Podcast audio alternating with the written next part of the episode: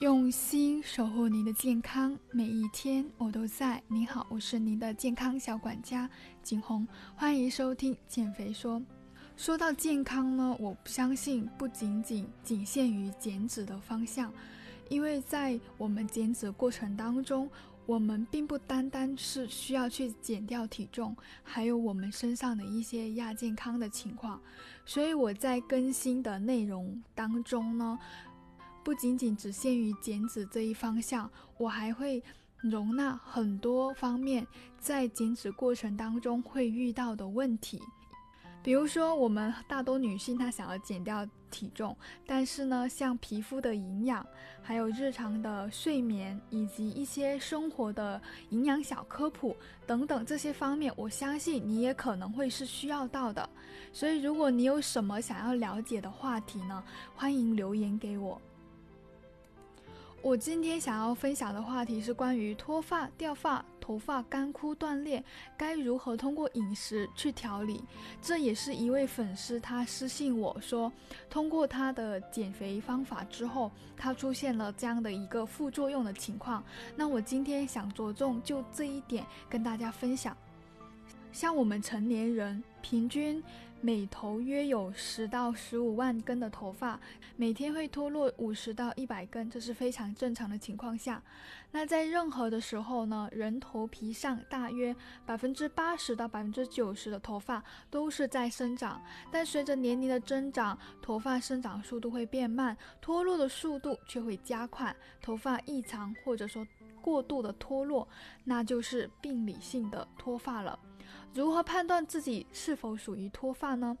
最简单的方法就是你用自己的手揪自己不同部位的头发，当然不能够太用力了。如果揪出来以后呢，每次都超过三到五根以上，那就很有可能属于脱发了。我总结了存在脱发的主要原因呢，有以下五点。首先就是退化性的脱发，那这是属于自然的现象，头发会随着我们年龄的增长逐渐变得稀疏，所以我们可以看到我们的爷爷奶奶、外公外婆他们的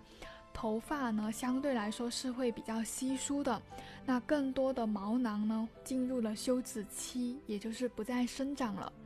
第二个原因就是雄激素性脱发，这是一种遗传病。那男性脱发最早可能在十几岁的时候就开始出现了，主要特点就是发际线会逐渐的褪去上移，头发从呃中间的或者说额头就开始消失了。那女性的话就会开始出现秃顶，头发明显变薄。第三个原因就是精神压力过大，一些人受到强烈的精神创伤之后呢，可能会出现脱发。第四个原因就是内分泌异常，像怀孕、产后、更年期、患有多囊卵巢综合征等这样的女性呢，会容易脱发。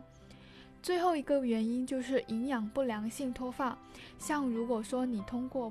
节食的减肥方式、低蛋白的饮食等等，这样的话也是会导致机体营养不良，还有代谢异常，出现了暂时性的脱发了。